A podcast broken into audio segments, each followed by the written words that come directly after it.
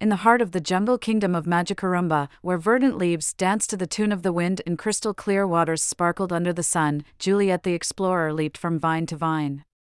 Her keen eyes scanned the lush landscape, searching for the fabled magic pearls that granted special powers to those lucky enough to find them. Determined, Juliet navigated her way through the dense tangle of plants and trees until she suddenly found herself in a small clearing. Ah, she exclaimed, stumbling upon a wicked, mischievous baby bad guy who was in the midst of scheming to steal all the magic items hidden within the kingdom. Baby bad guy, his diaper swaying with every step, cackled gleefully, clapping his tiny hands together. At last, he sang, composing a melody on the spot Magicaroomba's treasures will be mine. My mischief will reign throughout the jungle's terrain. His laughter echoed throughout the jungle, and even the trees seemed to shudder at the baby's nefarious intentions. Juliet, ever the smart and kind adventurer, was determined to stop Baby Bad Guy and protect her beloved jungle. She began her quest with a steady heart, but soon discovered that the villain was far more cunning than she had anticipated.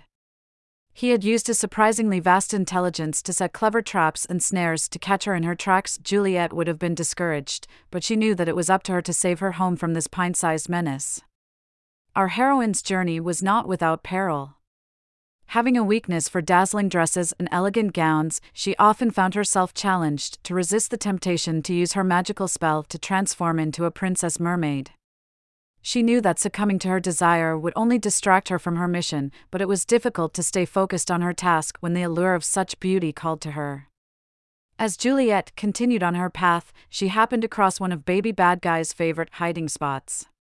She heard his high pitched voice singing silly songs to himself Oh, I'm the cleverest baby in the land, and soon I'll have the treasures in my hand. No one can stop me or delay, so I'll take these pearls and dance away. Juliet stifled a chuckle at the amusing lyrics, knowing she needed to stay focused on her objective. Through her valiant efforts, Juliet managed to overcome the traps and obstacles that Baby Bad Guy had set in her way. Outwitting the infant adversary, she discovered the whereabouts of the magic pearls and the mystical staffs used for casting spells. With a joyful cry, Juliet ensured that the enchanting artifacts were safely secured and no longer within the reach of little hands that meant harm.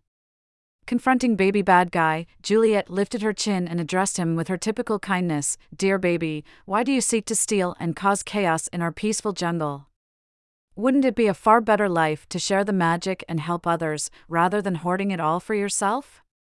Her words affected the tiny tyrant, who had never given much thought as to why he was so driven to acquire the kingdom's magical treasures. As Baby Bad Guy pondered Juliet's words, his eyes began to fill with tears. He had never considered that kindness and sharing could be more fulfilling than greed and selfishness. Juliet, ever the compassionate adventurer, took his tiny hand in hers, and together they returned the magical items to their rightful places throughout the jungle kingdom. In the end, Juliet not only saved the magic of Magicaroomba, but also taught Baby Bad Guy the importance of kindness, generosity, and friendship.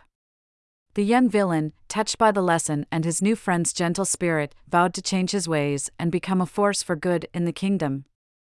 As the sun set over the jungle, painting the sky in brilliant hues, children gathered around Juliet, laughing and clapping as they listened to the stories of her adventures.